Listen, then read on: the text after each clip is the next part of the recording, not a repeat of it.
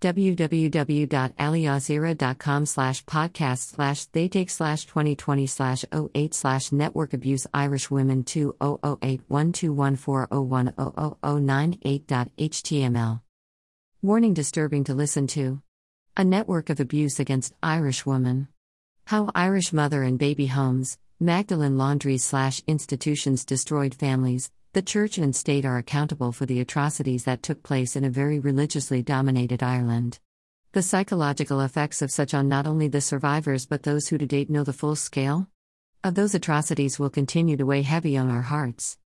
While there are many more supporting the survivors, there are still many who refuse to believe that it happened and or just refuse to acknowledge that those responsible must be held to account.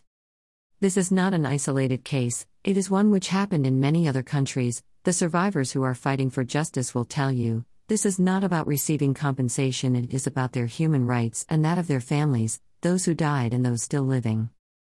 It is about knowing who they are because while all the illegal adoptions were going on, they were stripped of their identity, names were changed on birth records, and so much more. Since investigations began, there have clearly been more lies, contradictions, and the refusal to bring those still alive in front of a judge to face punishment for the horrible things that happened to mothers and their children. Too many deaths, many with the same reason given as cause of death. Many of those children were used as part of medical research, which included dissection without the knowledge of their mothers.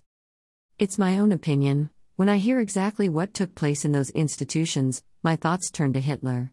Many may be offended when I say that, but I won't apologize, because it is heartbreaking and weighs heavy on my own heart when knowing that any human being could commit such a crime or inflict this kind of pain and suffering to any other.